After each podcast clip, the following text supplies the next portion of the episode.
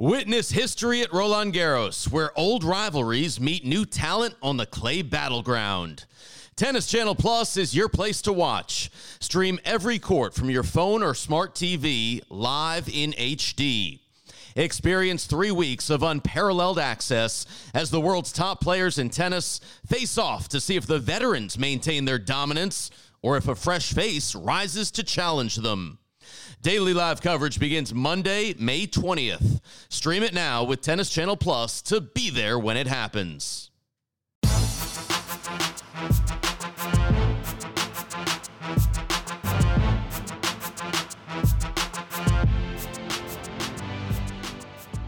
Welcome to The Mini Break, your daily podcast for the biggest storylines, results, and controversies from the tennis world. Today is Thursday, August 11th.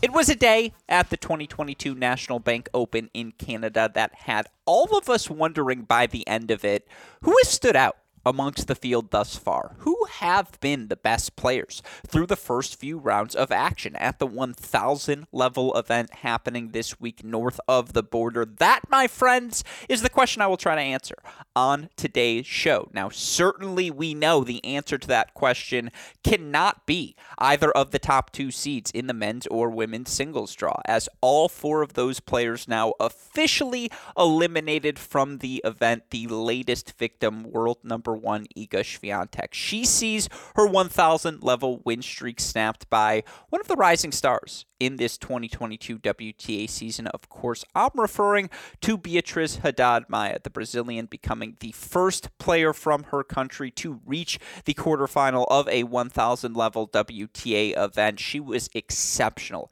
in employing all sorts of different tactics to make the world number one Swiatek uncomfortable. And did Iga play her best today? No, she didn't. I'll make the case why I think as much on today's show. But again, seeing Haddad Maia employ so many different things to make Swiatek uncomfortable, a stark reminder of why she's made the rise that she has back up the rankings here this season. And, you know, again, I want to remind all of you of the success she has had, not only over the past 8 months, but really over the past 30 months of play since the tour resumed back in August 2020. But of course, Iga losing, not the only storyline to emerge from the women's action in Toronto today. How about Karolina Pliskova? Something about this surface this time of year of late seems to bring out her best tennis. Pliskova was not at her best throughout the course of the match from start to finish, but there were enough pockets of excellence to certainly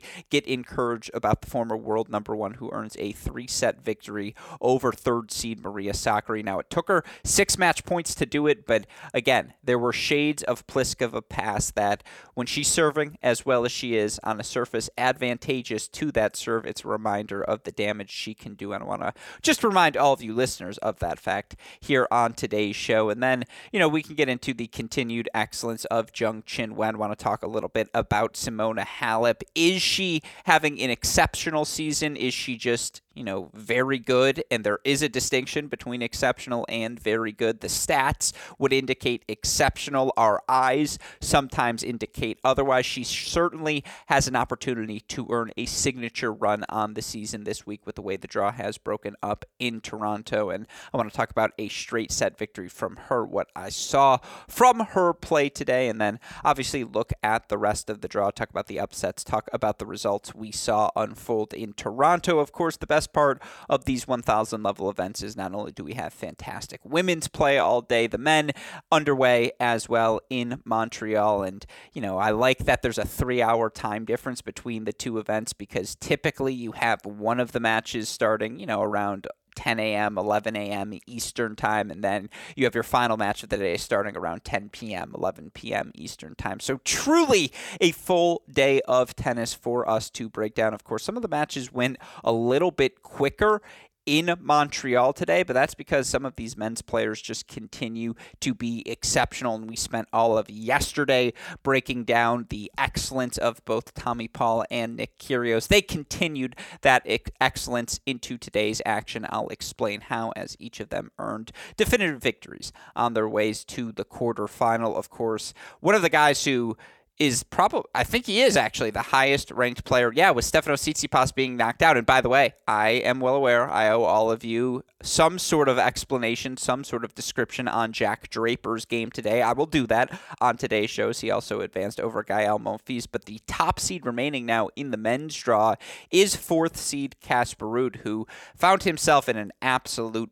brawl against Roberto Bautista Agut today, but was one of the more impressive victories for Casper Ruud, who had to play his best from the start to remain competitive and sustain that level from start to finish in an impressive three-set victory over RBA. We'll get into the mechanics of that win, and again, I clearly got sidetracked there, but as you can see, we've got plenty of fun stuff to discuss today on the men's side, whether it be the run of Jack Draper, whether it be, again, some of the other players, Dan Evans, who have had success this week, and so much more. We'll get into it all here on today's show. Of course, the reason we're able to do that day in, day out is because of the support we get from all of you listeners who continue to tune in. As all of you know, there is so much action that happens every day. You miss out on anything, you feel all of a sudden like you're 45 matches behind, and we try to keep things simpler for you here at Cracked Rackets. Try to break it all down so that you have all the information you need, remain the most well-educated, best-informed fans in the business. Of course, we always enjoy hearing from you listeners. To any of you who chimed into today's discussion on Twitter, I pondered if Nick Kyrgios has had a top five season on the ATP Tour this year. Things got spirited, but in the best sort of way, and I appreciate all of you who chimed in, as those are the sort of discussions we attempt to have here at Cracked Rackets. Of course, if you'd like to participate in them, you can find us on Twitter at Cracked Rackets. You can find me directly at AL Gruskin. A shout out as well to our friends at Tennis Point for their support, as they are well aware you need a daily podcast to break down all the action, and if you're a tennis player, you need to know what you don't always know, I should say, what you need on the court to bring out the best in your performance, and that is where our friends at Tennis Point come in. Tennis Point, of course, offering all of the best equipment at the best prices, all in one location, tennis-point.com, the promo code CR15. Now, once you wander onto their website, you'll inevitably realize you're just behind from an equipment standpoint, and you're going to need one of the many fantastic items they offer to help bring out the best in your game. Well, before you make that purchase, make sure you use our promo code CR15. Not only will let them know we sent you there, you'll get 15% off all sale items, free 2-day shipping on all orders exceeding $75. Best of all, a free can of Wilson Extra Duty tennis balls. Tennis-point.com, the symbol, not the spelling, tennis-point.com. The promo code is CR15. With that said, let's get into it. Let's start with the WTA action in Toronto. Certainly, the fact that world number one Iga Swiatek was knocked off, your biggest result on the day. And look, did Iga play her best? No, she did not. Was it a C-, D sort of performance? No, I thought she was B- at, best. But Beatriz Haddad Maia just took it to her from the start of that match till the end. And for Haddad Maia, ultimately, she earns a 6-3, 3-6, 7-5 victory over the world number one. Now, again, just a stark reminder of how exceptional Haddad Maia has been this season. She's now 41-15 overall on the year. However, you look for her at the tour level. She now has 36 victories on the tour level during this 2022 season. That number ranks third, behind only Iga and Oun Jabeur in terms of most victories on the year.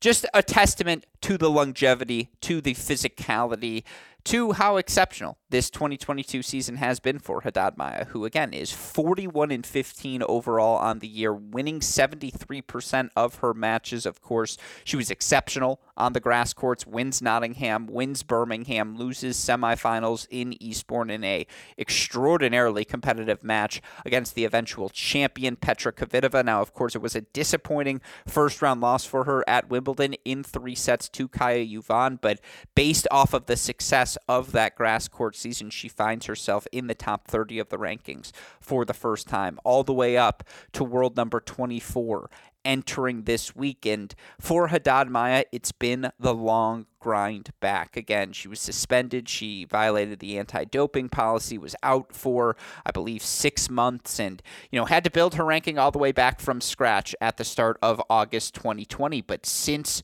tennis resumed, in this pandemic era. She's played 183 matches. She's 142-41. Let me say that again. 142-41 overall, winning 78% of her matches. Again, 180 matches over the course of 30 months, and that's probably more months than it's actually been since August 2020. She's playing at least 6 matches a month. It's no time off. I mean, again, she's just playing week in, week out, and it started at the ITF level. Obviously, you look for her this season again.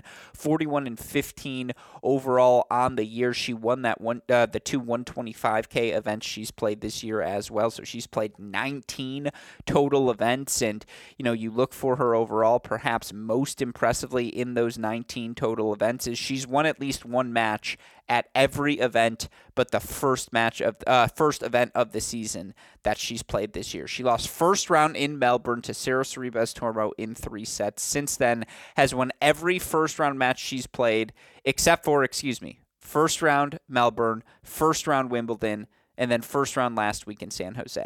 But again, through 19 events, she's 16-3 in first rounds of matches.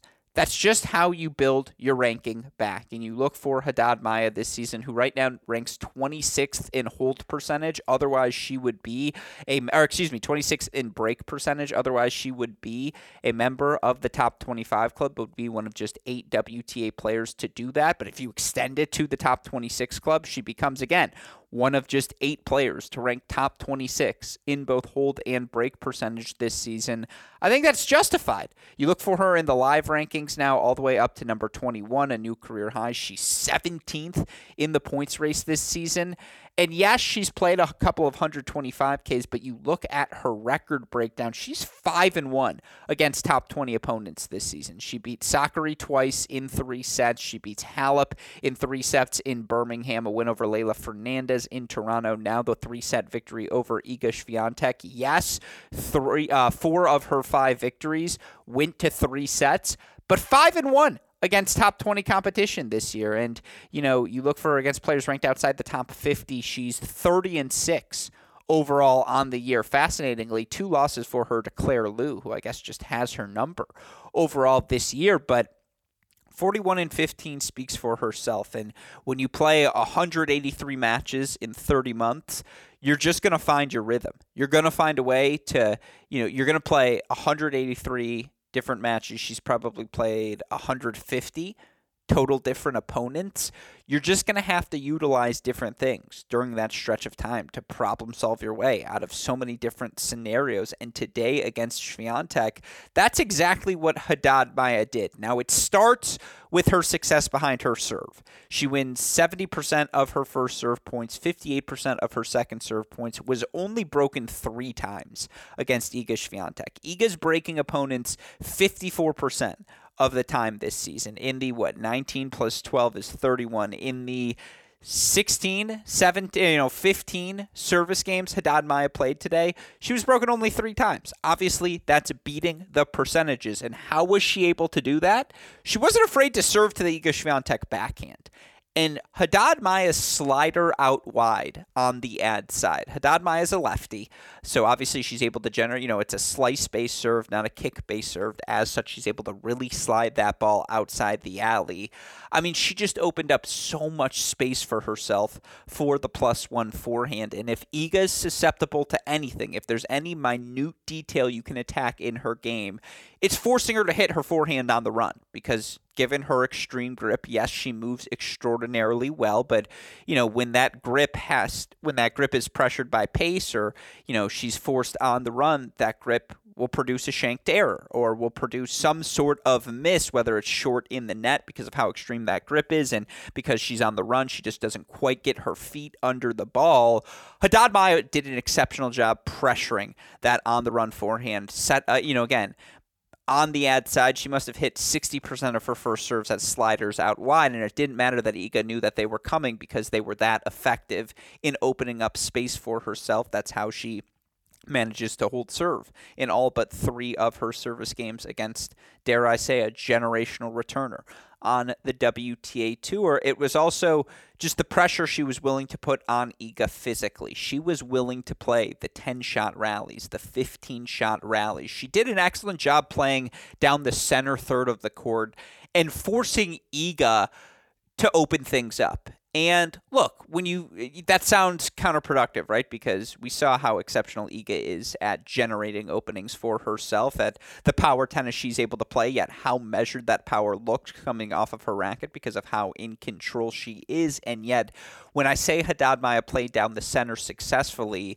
she wasn't leaving the ball short. She was either elevating that ball high over the net so that it would be at Iga's shoulder when she made contact with it, or she was keeping that ball deep in the court, getting within 2 feet of the baseline and pushing Iga off of her offensive positioning. And, then it was Iga generating a short ball, Haddad Maia coming in behind it. I don't have the net points in front of me. I imagine they were numerous for Haddad Maia. Certainly watching the match, it felt like she attacked the net relentlessly and just played on her terms, put Iga under pressure, yet was patient in waiting for the correct moment to be able to hit that approach shot, and then again, took care of business on her serve. I thought she changed up her spots well on the deuce side, playing the slice tee as well as going flat wide to that Iga forehand. Just did a really good job of mixing things up, and, again, you look for Iga. She did make 64% of her first serve. She did fight off 15 of the 19 break points that she faced, but she was always under pressure. And I imagine this is one of the 10 matches this season where Iga's unforced error to winner ratio probably slanted more towards the unforced errors. She just had troubles generating with that forehand because she was under so much pressure under that wing and just never really found her rhythm, outside of that second set where she played a really clean second set. And even in that second set, though, 6-3 for Iga, I believe it was a 62-minute set. Haddad Maia made Iga work for everything. And, again, Iga faces match point, down 4-5 in the third set. She hits an ace-T, fights it off, holds for 5-all, extends the match for 5-6. But the pressure added up, and credit to Haddad Maia. She played well enough to win the match. Again, she took it more so than Iga handed it to her. That said, Iga seemed a little bit tentative hitting the inside-out forehand. She was tentative attacking Haddad Maia's forehand on that ad side, given Haddad Maia's a lefty. I don't think she should have been. Yes, Haddad Maia was doing a good job tracking that ball down, extending the rally. I thought she hit some great squash shots, as they're called, just the blocks back deep into the court, sort of neutralizing where things stood, getting herself a chance to, re-engage in the point.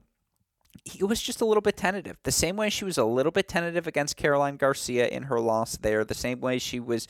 No, I think against Alizée Cornet at Wimbledon, honestly, she was just misfiring more than anything else and did not play particularly well. I thought of the three losses, this is the one where Iga played the best, but I also thought this is the match where Caroline Garcia, such a different opponent because she goes for broke so frequently and so early in the rally. This was the first time I've seen Iga get out-physicaled this year. And credit to Haddad Maia, who, again, 142 and 41, since the start of August 2020, 183 matches in that span of time is just absolutely ludicrous. But it's a credit to her work ethic. And again, you look for her in the live rankings now up to a new career high of number 21. Again, her fifth victory over a top 20 opponent this season. 5-1 overall is a ridiculous record. And yeah, she flopped out of Wimbledon early, but you don't think she'll have that on her mind approaching the U.S. Open. And certainly she'll be seeded at the major. She could be a top 20 seed as all things end up, depending on how these next few weeks go, depending if we see any injuries or withdrawals from the Open, and it'll be worth it. She has been that good this year. Credit to Haddad Maia, who advances now, and she will face the winner of Belinda Bencic and Garbine Muguruza. Bencic closes out that match. She earns a 6-1, 6-3 victory over Muguruza. Bencic has been quietly excellent this year. Just a reminder, this is her healthiest season of her career, and we're entering Toronto. Let's be clear. There's still Toronto left, Cincinnati left, U.S. Open left, and let's say minimum she plays three more events after the U.S. Open. So six total events left. That's not including the World Tour Finals, where right now, by the way, she's 8th overall in the points race.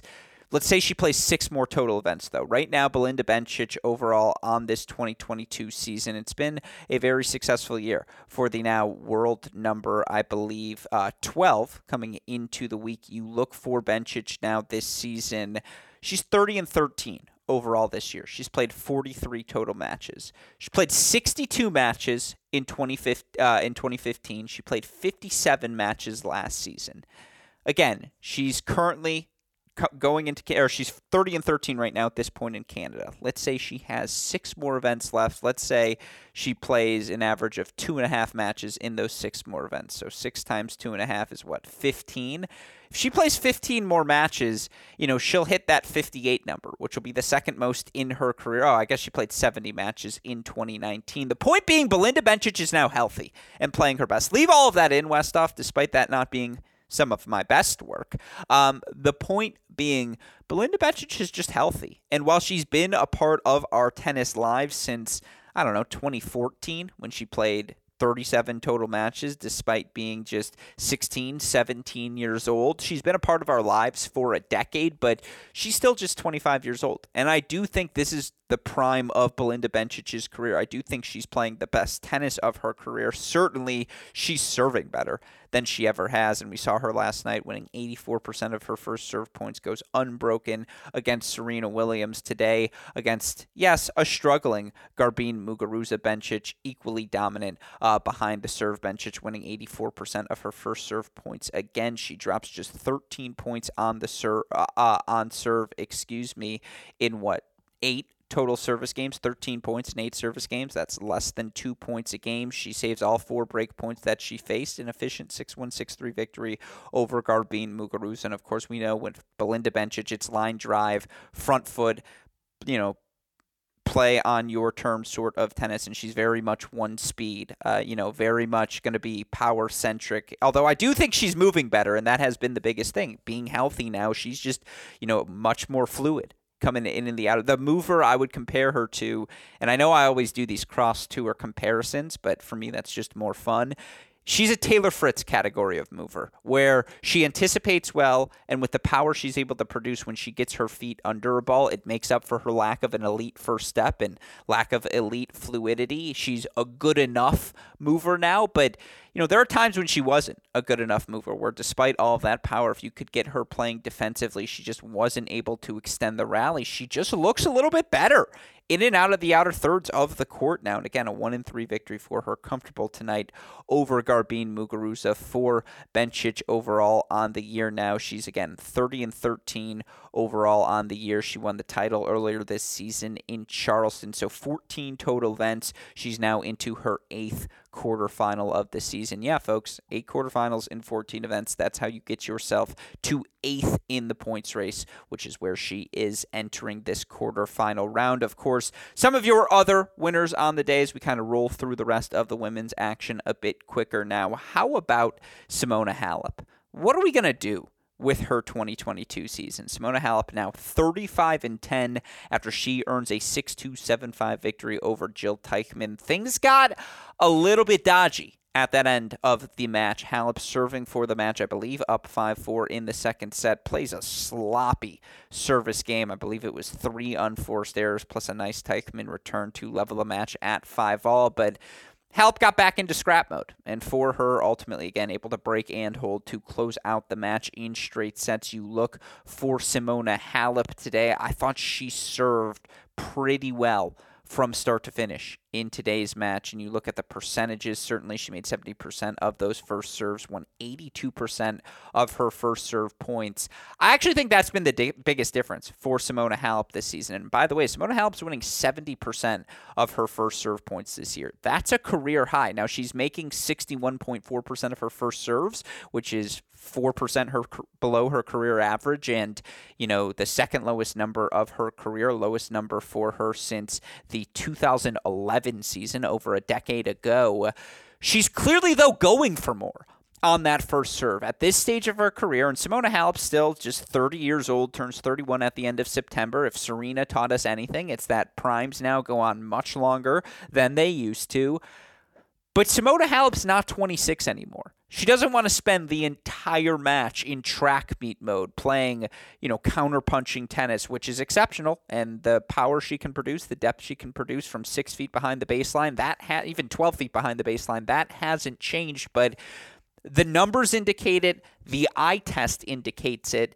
She is going after that first serve more. She is making that adjustment, having that recognition of, okay, I need to win more free points. I need to make life a little bit easier for myself at this stage of my career. And again, she's had a lot of success doing that this season. 35-10 now overall on the year is Simona Halep. Now she's played 11 total events. She won a title the opening week of the season in Melbourne. Has not made a final since, but 8 quarterfinals in 11 events. Isn't that pretty freaking awesome for Simona Halep? And I know I keep having this argument rhetorically with myself, and certainly whenever David Kane comes on the podcast, the fantastic contributor over for Tennis.com, editorial producer, I should say, senior editorial producer, he would want me to add, is this Simona Halep as good as the 2019 or start of 2020 version of Simona Halep from the eye test perspective? Maybe not, but again, she's into her 8th quarterfinal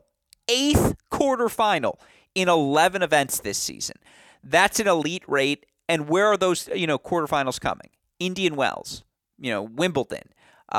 Certainly you look for her Dubai earlier this season, Madrid. Those are all high-level events. On the grass in Birmingham and Bad Homburg.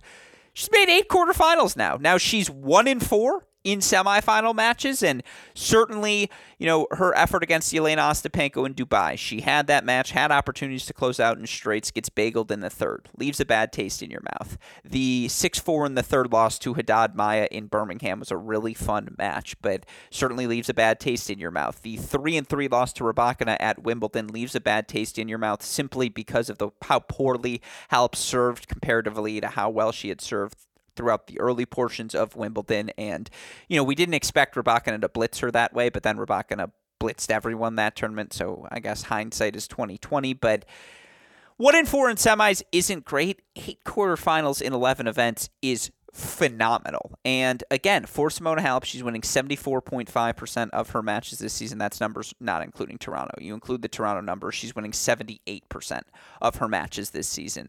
It's the third highest number of her career. She won 88% in 26 matches in the abbreviated 2020 season. Of course, she loses quarterfinals or round of 16, whatever it was, at Roland Garros, which was a shock at the time, particularly given it was in straight sets to an unseeded player. But of course, that unseeded player has a name of Iga Swiatek, and with hindsight, that loss far more respectable. Semifinals that year in Australia, I don't remember if she lost to Kenin or Muguruza. I do remember that she had her chances and wasn't able to take it. But certainly, she was one of, if not definitively, the best player on tour in the 2020 season, in that conversation. Same deal in 2019, 2018, where she wins 79, again, 0.3% of her matches.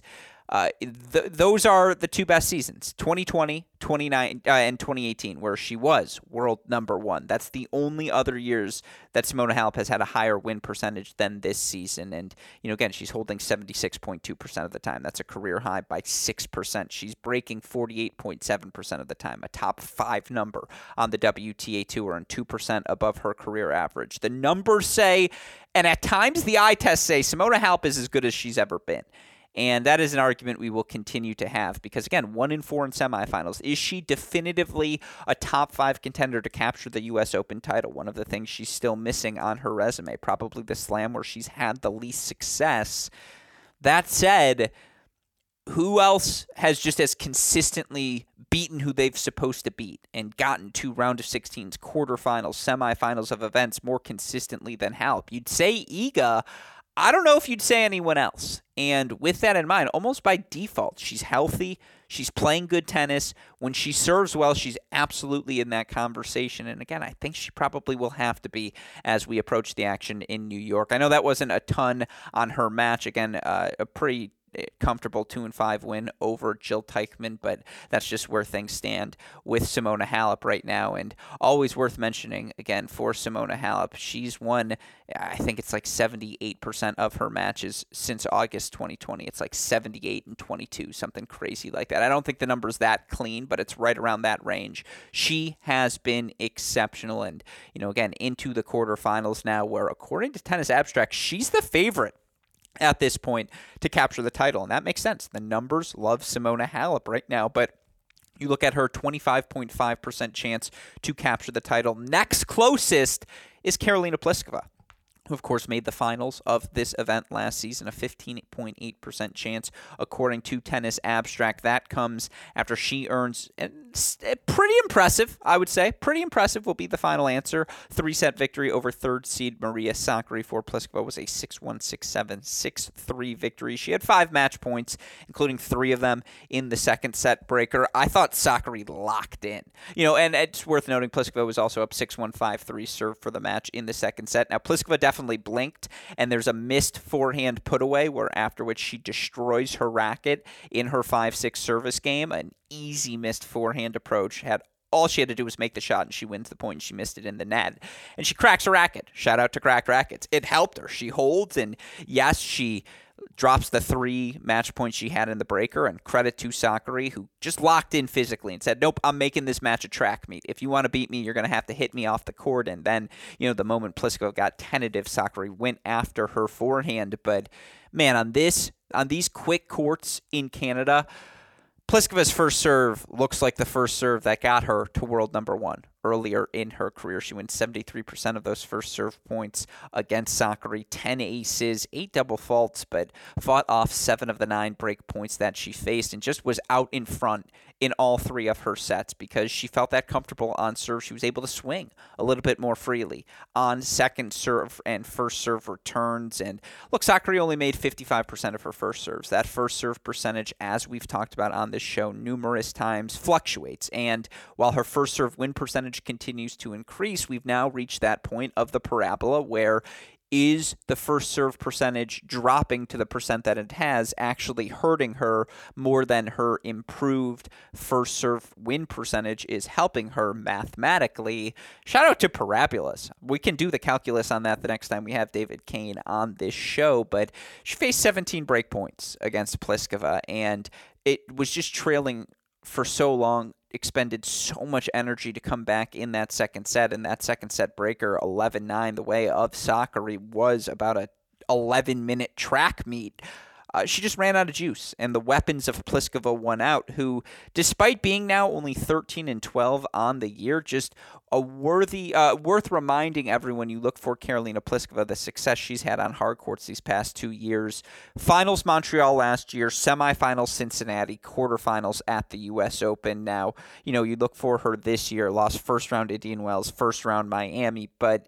and I don't think she played the Australian Open this season. But, you know, certainly you look for Karolina Pliskova. She didn't, of course, because she was out with injury. I know the 13-12 number isn't exceptional, but, you know, when she lands that first serve and when she's hitting it as freely and, you know, the rest of her game is clicking behind it as it was today, she just becomes a different player because that serve is a top 5 weapon on the WTA Tour when it's landing. Seriously, top 5 sort of weapon. And, you know, you look for her this week, straight set victories over Krejcikova, Anisimova, and Sakkari.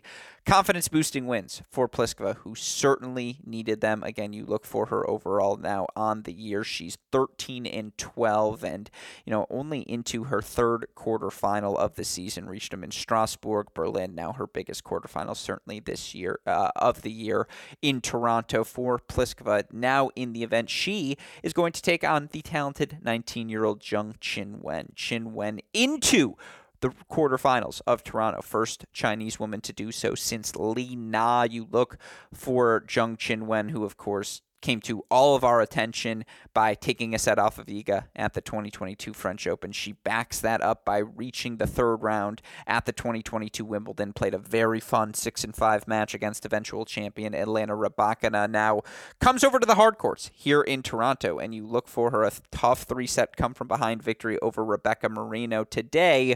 Just kind of grinded out Bianca Andreescu in a three-set victory. You look for Zheng Qinwen, 7-5, 5-7, 6-2. She just, it's Belinda Bencic, but with spin, if that makes sense, in that Zheng Qinwen is an aggressive baseliner, and she holds her ground. And it's not the elite Serena Williams Power Tennis Country Club, knock your socks off Amanda Anisimova, Aryna Sabalenka, holy crap, they're smoking the cover off the ball. It's much cleaner than that. It's much more effortless and yet equally as effective. She just moves the ball around the court so well. And yes, the forehand backswing is big, but her backswing is just so circular, and the action she produces on the ball, the angle she's able to generate cross-court, of course, how well she drives that backhand, and her cross-court forehand, backhand, anywhere combination is her most effective pattern from the baseline. She works you so far off the court with her forehand that her backhand, whether she's driving it to the open court or hitting it down the line behind you, both of which she does equally successfully, is just such an effective ball. I mean, I'm all in on Zheng Qinwen. How can you not be? 19 years old, 29-13 overall on the season. You look for her. She's 5-7 against top 50 opponents, but that doesn't include her victory over Bianca Andreescu today, and you look for her now into the quarterfinals here. Of course, it's her fourth quarterfinal of the season, certainly the biggest quarterfinal of her career, and yet round of 16 Roland Garros, you know, even excluding the third round Wimbledon points, which she would have gotten, she's up to number 41 in the live rankings, a new career high for the 19-year-old. She's currently sitting at number 44 in the points race, and you look amongst the top-ranked teenagers on the WTA Tour. Raducanu's one. She's going to drop, obviously, after these U.S. Open points come off of her resume, unless she's able to defend that title. But she's number one. Gauff is two. She's a Grand Slam finalist. Leylah Fernandez is three. She's a Grand Slam finalist. Your fourth highest-ranked teenager in the world is Zheng Qinwen. And again, the three players above her on this list are all Grand Slam finalists. It's pretty nice company for Zheng Qinwen, who certainly played Iga Swiatek closer than any opponent at the French Open this year. Again, that doesn't count as a Grand Slam title, but certainly we keep it in mind for us. And it starts with the serve for Zheng Qinwen. She served so effectively today against Bianca Andreescu. You look for her 74% of her first serve points, you know, hit eight aces on the day. The problem for her today, she only made 44% of her first serves. And credit to Andreescu, who is a top five watch, in my opinion, on the WTA Tour, because Bianca Andreescu can literally do anything on a court. She can play defense, she can play offense, step up on the ball, take it early on the rise, step into the court, hit the swinging volley, move forward to the net, play the drop volley, hit the massive serve plus one, take your return early on the rise, as she did against Alizée Cornet in her three-set victory last night. And yet, because Bianca Andreescu can do so many things, she sometimes gets caught up in it and loses plan A, or, you know, dabbles into plan C when really plan B is what she needed in that moment. And there are just streaks of inconsistency, which of course come with the lack of match play for Bianca Andreescu. And you look for Andreescu, even in getting healthy of late, has still just played 23 matches overall this season, 14-9 overall, has only reached two quarterfinals this year, one in Rome, one in Bad Homburg, where, of course, she made the final. I actually thought this was a massive step forward this week for Bianca Andreescu. I thought she looked pretty good today against Zheng Qinwen, but you could tell the straight set, though, 2.5-hour match against Kasatkina, the 2.5 hours last night against Alizée Cornet, they just wore Andreescu down. She didn't have enough juice by the end of that match, a 3-hour match day against the 19-year-old Zheng Qinwen. Now, credit to Zheng Qinwen, who was able to meet the challenge physically. And again, that's a testament to the 19-year-old and her aggression, just again, having Andreescu on a string, moving her corner to corner to corner.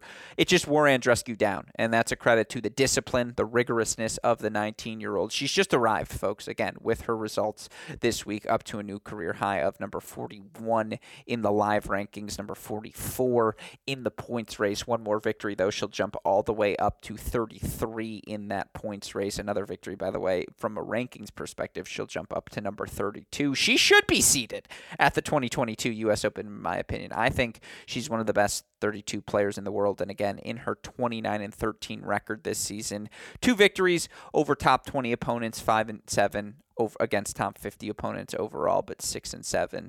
Obviously, if you include Andreescu, and perhaps most importantly, she's 24-6 against opponents ranked outside the top 50. She's beating who she's supposed to beat. That is how you solidify your spot in the rankings. The 19-year-old has been exceptional and now finds herself in the biggest quarterfinal of her career. First career head-to-head matchup for Pliskova and Zheng Qinwen. Two, again, line drive sort of players.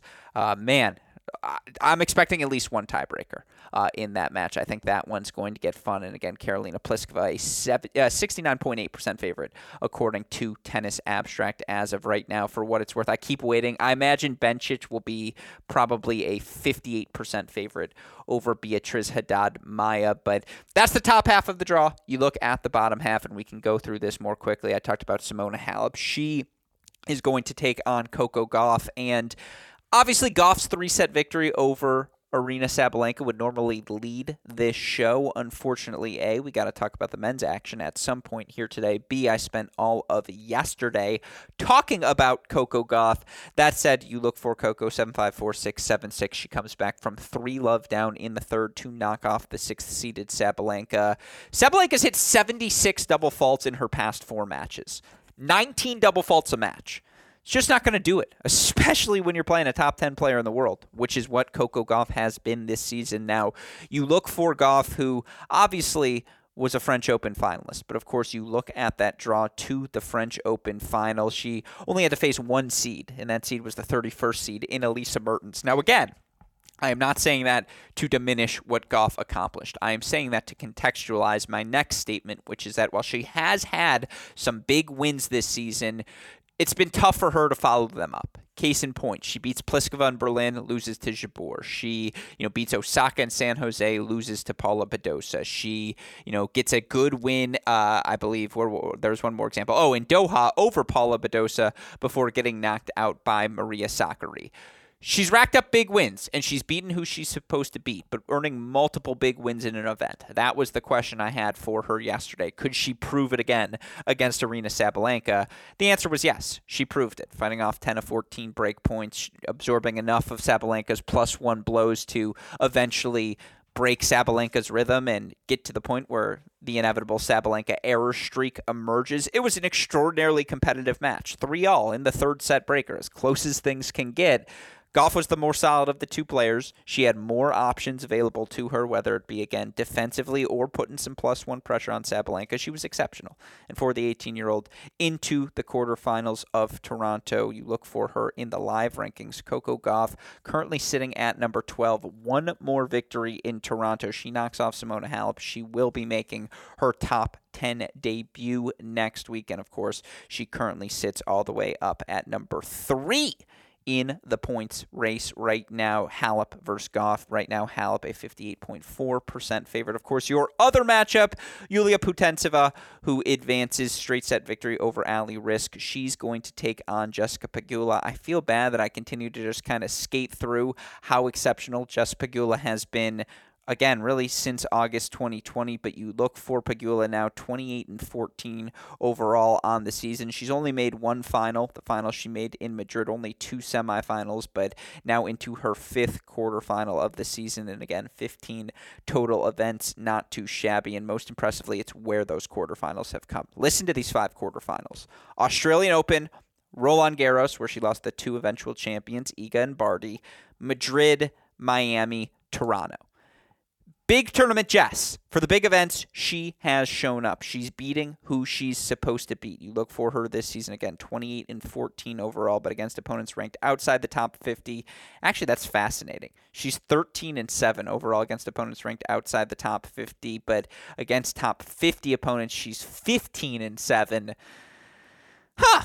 I'm going to have to look into that. I owe you all further thoughts on Jess Pegula, the success she's had this season. Again, she's 5th overall right now in the points race and, a chance to really solidify her top eight standing with another victory. Very winnable match over Yulia Putentsova. She's a 65.3% favorite. But with that said, extended breakdown of the action in Toronto, and I felt like that was necessary as I had spent way more time on the men's matches yesterday. With that in mind, though, let's switch gears talk about the men, look at the action that unfolded in Toronto. I'll try not to be repetitive, so not going to go on long Kyrgios or Tommy Paul rants. I will say both Kyrgios and Tommy were exceptional. And for Nick Kyrgios, a 6-2, 6-3 victory over Alex de Minaur. That's his, ninth consecutive victory. And, you know, the run he's had since Wimbledon, since the start of the grass court season, he made, three semifinal, withdraw,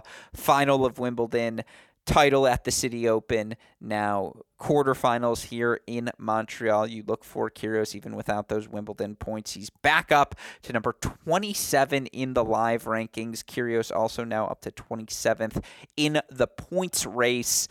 I mean, he's serving bombs. He's breaking opponents to start sets. He just overwhelmed de Minaur, whose backhand just could not gain any traction. Kyrgios dominated him from backhand to backhand corner. And go watch the break point 4-3, or the double break, I think it was, in the first set. Kyrgios backhand cross-court exchange, and at will steps up, hit a backhand down the line winner. He's just feeling it. It's all working right now for the 27-year-old Aussie. He advances straight set victory. But now he's going to take on Hubert Hurkacz, who's been one of the few people to trip Nick Kyrgios up this season. Hurkacz knocked off Kyrgios in the Halle semifinal. It was a 4-6, 7-6, 7-6 victory. So obviously expect a lot of serve, plus one moving forward, a lot of shot making in that match. Two exceptional athletes who can do a lot of fun things on the court. You look for Hubie, though, fights off a match point and survives today against Albert Ramos Vinolas, 6-7, 6-2, 7-6 victory. Now, Hubie was only broken twice in the match, when 77% of his first serves hit, over 10 aces on the day. But just the forehand got a little sloppy, and the inside-out forehand for Albert Ramos Vinolas just gave Hurkacz all sorts of difficulties on the day. Now, with that said, you look for Hubie. He's now 30-13 overall on this season. Yeah, he blinked at Wimbledon, losing first round 5 sets to Davidovich Fokina. Yeah, but outside of that, you look for Hubie Hurkacz in first-round matches this year. Just a reminder, he's 10-4 overall on the year, and yeah, again, the first-round matches losses come at Wimbledon, in Rome, in Stuttgart, and last week in Washington, so we may feel them more pressingly, but he shows up to the big events, and you look for Hubie Hurkacz now since the start of August 2020. You know, that's my favorite framework to turn to. But since then, in terms of his success at the Masters 1000's hard court events, you look for Hubie Hurkacz during this span of time. He's 23-8. Since August 2020 at the Masters hardcourt events. That obviously includes his run to the title in Miami last season. He makes quarterfinals Canada last year, round of 16 Cincinnati, quarterfinals Indian Wells, semifinals Paris. You look for him this year, round of 16 Indian Wells, semifinals Miami, now quarterfinals in Montreal.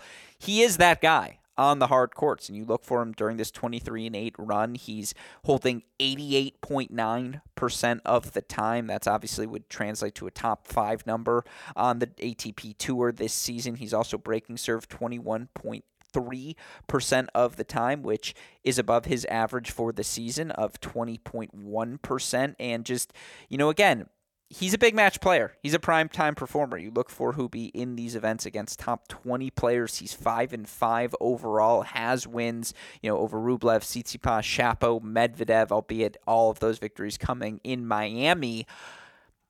He just can play attacking front foot tennis. He's comfortable moving forward. He moves extraordinarily well for his size, and if you attack to his backhand wing, he's going to make you pay for it, whether it's stepping up, hitting the backhand pass down the line, the lob, the short angle cross court. He just threw he played survival tennis. He maybe didn't serve his absolute best today, made only 61% of his first serves. He's at 64% average for the season. But he did enough, and again, just physically, he is able to stick around and, mucked things up that Albert Ramos Vinolas wasn't able to cruise, served well enough to get himself enough holds on the board to stay competitive, and then, third set breaker just played aggressive front foot tennis, was physical on his return points, and takes it 7-3. So credit to Hubert Hurkacz. Again, another quarterfinal for him at the Masters events. He's been as consistent as just about anyone on the ATP Tour since August 2020 at these big events. And next up, he's got Kyrgios. And according to Tennis Abstract, Kyrgios a 54.4% favorite. That, again, is the respect for Hubie at these events, the respect for Hubie, who beat Kyrgios 7-6 in the third. Hopefully we get another matchup like that. But man, that top, the stark contrast between the top half and the bottom half of the draw on the men's side is truly what's exceptional. You look at this top half of the draw, Kyrgios versus Hubie, who I think we all agree have at the very worst been top 20 players this season on one half. The other half, Casper Ruud versus Felix Auger-Aliassime. Like, just lather me up in juice. I mean, no, we don't get Medvedev. 3 of the top 8 seeds, though, still, you know, all of your top 8 seeds still alive in that half of the draw. And Kyrgios as the Medvedev replacement just works in this scenario. But man, I think Casper Ruud probably played the match of his season today in a 3-set 6-7 7-6 6-4 victory over Roberto Bautista Agut. Now fights off 7 of the 9 break points that he faces, wins 72% of his first serve points, and just physically was locked in from the start against Bautista Agut. And you know, you look at this match, a lot of backhand cross-court exchanges. Casper Ruud's backhand held up. And again, 57 winners for him today against 32 unforced errors. I can't stress enough how impressive that number is, given the physicality, given the length of just about every rally throughout the course of this match. Casper was disciplined. He didn't force the issue. He was fine exchanging backhands cross-court until an attackable moment, whether it be the backhand up the line, which he hit extraordinarily well. Certainly the backhand up the line winner he hit on set point for to take the second set is the shot we'll all remember from this match. How about his backhand cross-court pass for 5-3 in the break, or maybe it was 4-3, but the short angle backhand cross-court pass he hit in that second set breaker as well. Just 2 instances of the many in which his backhand held up, and RBA is so disciplined and relentless in his patterns. He just peppers that ad side corner. He baits you into challenging his on-the-run forehand. Not only did Ruud pass the test in the backhand-to-backhand exchange, Ruud was not afraid to test that on-the-run RBA forehand. Not only did he hit his backhand down the line definitively, but you know, again, Casper Ruud wants to trade forehands. Casper Ruud, the stick on the Casper Ruud forehand can match just about anyone. And the way Ruud was just relentless in the topspin he put on that ball, the heaviness. You know, again, RBA did his thing. He did win the first set 7-6. He did have plenty of opportunities to break back in this match and level things in the third and second sets.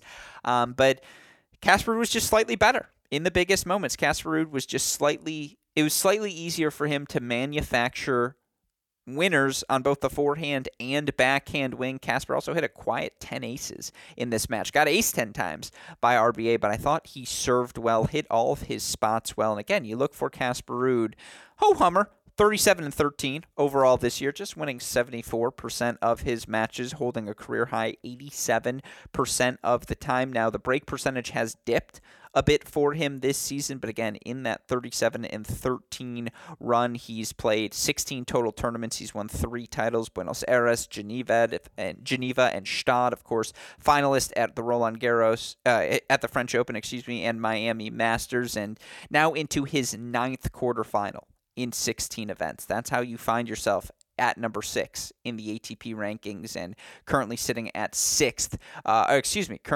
You look in the points race right now, Casper Ruud sitting 4th in the points race right now, and there's a 500-plus point gap between him and 5th place Daniil Medvedev. So a little bit of padding for Casper Ruud, who always just worth remembering. Casper Ruud, 40-18. Overall on hard courts since August 2020.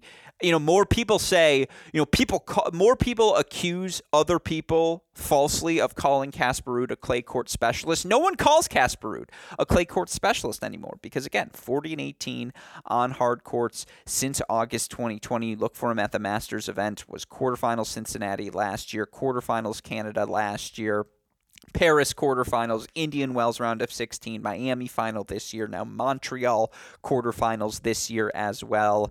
He loses second round Indian Wells, but who is that loss to? Nick Kyrgios, who has obviously been freaking Nick Kyrgios this season. So Casper Ruud's just in the hunt. And again, in an era of seeming inconsistency outside of Novak and Rafa, we're never quite sure who's going to emerge week in, week out. Casper Ruud, Hubert Hurkacz have quietly just been two of those guys who have hummed along. And again, the backhand looks better and better for Casper Ruud. Certainly the speed of these courts help his ball hit through the court a little bit more on that wing, but man, physically, what a challenge that was against RBA. And I'm fascinated because 3 hours, 18 minutes on court, how much juice is he going to have left in the tank tomorrow against Felix Auger-Aliassime? Felix played one of his better matches of this season and gets some revenge. He loses last week in the Los Cabos semifinals to Cam Norrie. First loss for him against Norrie in his career, I believe, was 4-0 entering the match, but it was all business today for Felix Auger-Aliassime, who earns a straight set 6-3, 6-4 victory over Norrie in front of a roaring crowd. Felix hit 15 aces in today's match. He made 39 of 46 first serves, won 36 of 39 first serve points. He dropped 6 points on serve today. And why do I have Felix as a Tier 1 player on my list? It's because there are times when he can hit this gear, where as a server and as a +1 aggressor, power tennis on your own terms player, he just hits you off the court. He just can hit that gear of power tennis that only the elite of the elite players can play. And even when he's not his most consistent, or even when that level fluctuates and he does look a little stiff when plan A is not going perfectly in a match, when he finds that A game, much like the second set against Norrie last week in Los Cabos. He may have lost that match, but boy, did he turn things around in the second set. Had 2 break points to go up an early break in the third. Today, there was no playing around. And to see the backhand pass he hit to set up the break point chances in the first set, and just, again, how decisive he was. I love the sound of his forehand more than I love the sound of any other stroke on the ATP Tour. And maybe in the sport right now, and you look for Felix, who's holding a career high for 84.8% of the time. It's the 4th consecutive year of growth for him as a server, and he continues to climb closer and closer to being a top 10, top 5 server on the ATP Tour. He is breaking serve 20.5% of the time, which is still out, you know, at like 41st amongst top 50 players, but above his career average. He's getting better as a server. He becomes more fluid in and out of the outer thirds of the court. He can be an elite athlete. He has an elite first step. He's just a little bit stiff in and out of those corners. It reminds me of a young Tsitsipas, but I just think there's a little bit more in FAA's game. He and Casper Ruud, 2-2. Career head-to-head between the two, and they faced off 3 of the 4 times on clay courts. Ruud, 2 of his 3 wins on clay. The one time they faced off on hard courts. Felix, a 3-set victory in the 2019 Miami Masters. Now, a lot has changed since then. They're both top 10 players in the world, but man, is that a fun quarterfinal. Other half of the draw gets a little bit funky, and just, you know, again, we'll kind of blitz through these guys as we wrap today's show. Talked enough about Tommy Paul. 4th quarterfinal in his last 6 events. The other 2 events were 4th round Wimbledon, which I think is probably more impressive than some of the other quarterfinals, as well as a first round loss last week to eventual champion Nick Kyrgios in Washington, D.C. Tommy was just better than Marin Cilic today at everything. And there was a confidence where it was like, okay, I'm going to break you. And when I break you, you know, you're not going to break me today because I have you on a string. And I'm playing disciplined +1 aggressive tennis, not letting you dictate with your forehand. He had Cilic moving, and Cilic wasn't able to be the aggressor. 4-2 win for Tommy. He's been exceptional, up to a career high now, number 31 in the live rankings, number 32 in the points race, 28th in the points race, excuse me. He is going to find himself seated at the 2022 U.S. Open. And guess what, folks? He should be seated. Another exceptional performance for him. You look at, again, some of the other guys. Dan Evans just made his match physical, perplexed Taylor Fritz, a 7-6, 1-6, 7-5 victory for Evans. Some of the stats from this match are kind of fun to look at. You look for Taylor Fritz, who, again, overall in the match, played, I thought, pretty clean, hit 10 aces, you know, fought off 6 of 9 break points. You know, he fought off 6 of 9 break points. Dan Evans fought off 12 of 17 break point chances. Taylor Fritz overall in the match wins 105 points to Evans 106, hits 38 winners to Evans 36. Also knocked in 31 unforced errors to Evans 23, and Evans 26 of 35 at the net. He just made Fritz uncomfortable with the slices, moving forward, forcing Fritz to have to play some defense and execute on his passing shots from uncomfortable positions. It's a very similar game plan to the one he employed against Andrei Rublev a round earlier. And again, if you can't handle the off-speed and the physicality of Dan Evans, he's just going to make your match and make the match miserable. 2 hours, 43 minutes, Dan Evans, 3-set victory. You look for Evans with his win. It, you know, keeps him in the mix right now. Dan Evans currently in the live ranking finds himself at number 30, which again, at 32 years old, you look for him in the points race. Dan Evans 32nd. Get to set your schedule. And given he was out due to suspension, he's going to play. The drive, the desire, the passion is still there. And physically, he continues to play at a prime level. And he has to remain in shape because physicality is such a predicate of his success, match in, match out, or his success is predicated on it, match in, match out. But, you know, Evans, Tommy Paul, not the draw match we drew up. Tommy Paul a 58.1% favorite, according to Tennis Abstract. Your last matchups, Pablo Carreno Busta taking on Jack Draper. Draper, the qualifier, the win of his career to date. He earns a straight set victory, 7-5, 7-6 over Stefanos Tsitsipas. Follows that up 6-2, love 2 victory over Gael Monfils. Monfils forced to retire after he rolled his ankle running to a ball on the deuce side in that second set. You look for Draper. I mean, again, it's been a breakout season for him, and much of it's been at the challenger level, but he's now 38-11.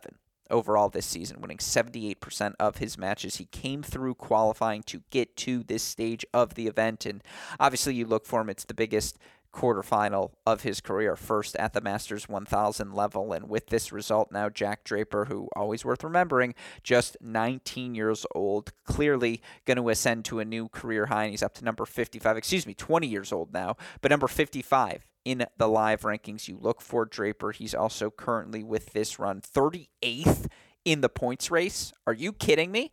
No, Jack Draper has been that good. He's holding 86.4% of the time this season across levels. And yeah, a lot of his ATP matches, in fact, all of them have come on either grass courts or, you know, he played one match at Madrid, but Madrid, one of the faster clay court surfaces, so certainly that one's going to be advantageous to him.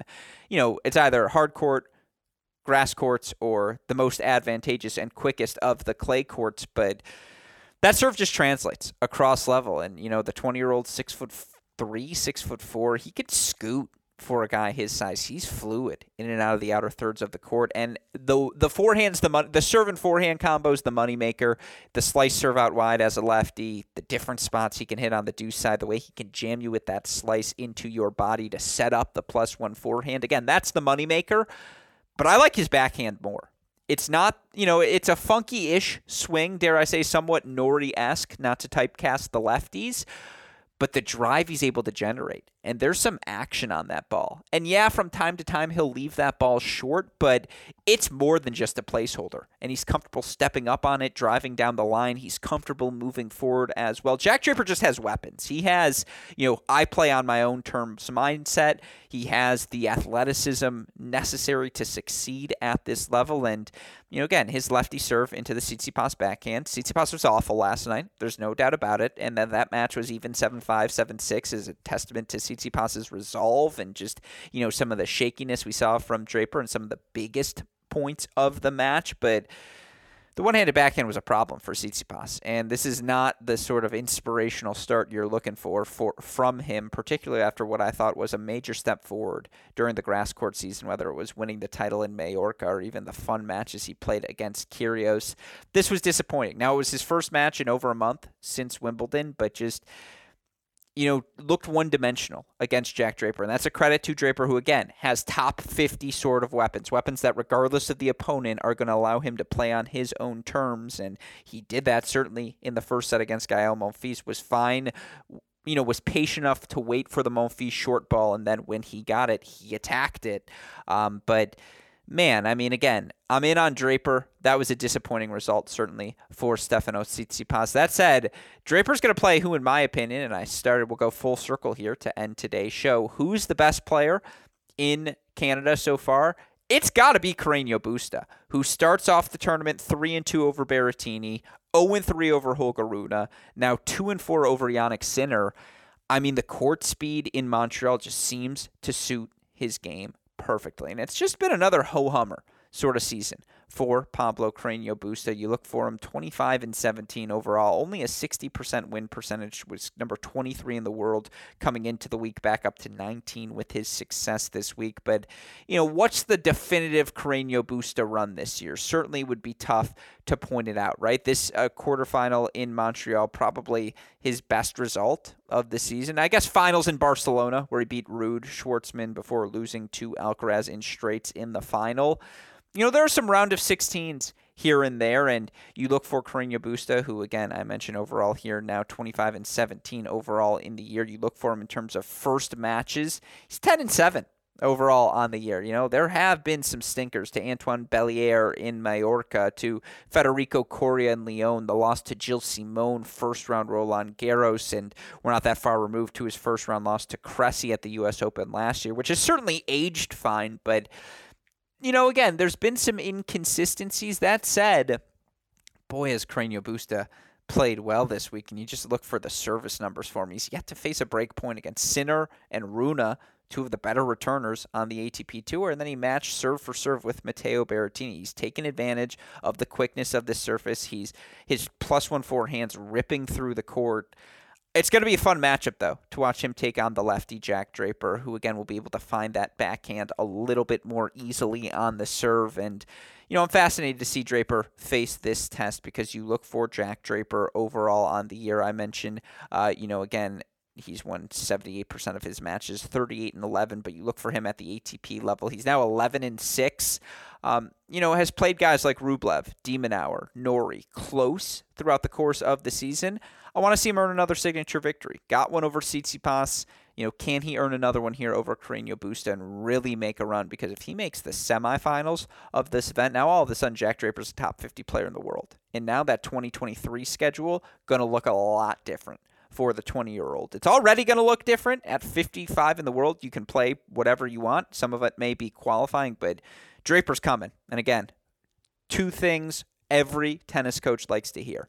Big lefty. That's exactly what Jack Draper is. But again, you look overall at the Montreal matchups we've got happening. Certainly going to be fun. Again, top half of the draw, you've got Kyrgios, the 54.4% favorite against Hurkacz, Ruud, 58.2% against FAA, Carreno Busta, 61.5%. Feels a little low against Jack Draper. A credit to the success Draper's had. And then Tommy Paul, 58.1% against Dan Evans. With all of that said, that's your Thursday at the 2022 National Bank Open. Of course, we will be back tomorrow to recap what should be an exciting quarterfinal day of play. Of course, a shout-out, as always, to our super producer, Daniel Westhoff, for the of an editing job he does day in, day out, making all of this content possible. A shout-out as well to our friends at Tennis Point, who have supported us day in, day out, and who are the reason we can recap Monday's play, Tuesday's play, Wednesday's play, Thursday's play, all day's play on the ATP and WTA Tours. Learn more by going to tennis-point.com to find the latest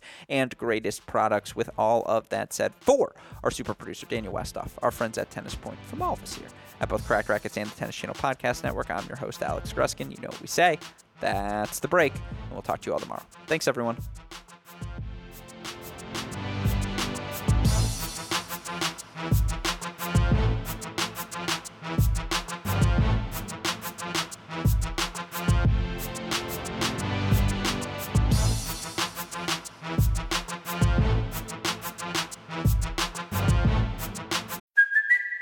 It's Kaylee Cuoco for Priceline. Ready to go to your happy place for a happy price? Well, why didn't you say so? Just download the Priceline app right now and save up to 60% on hotels. So whether it's Cousin Kevin's Kazoo Concert in Kansas City, go Kevin, or Becky's Bachelorette Bash in Bermuda, you never have to miss a trip ever again. So download the Priceline app today. Your savings are waiting. Go to your happy place for a happy price.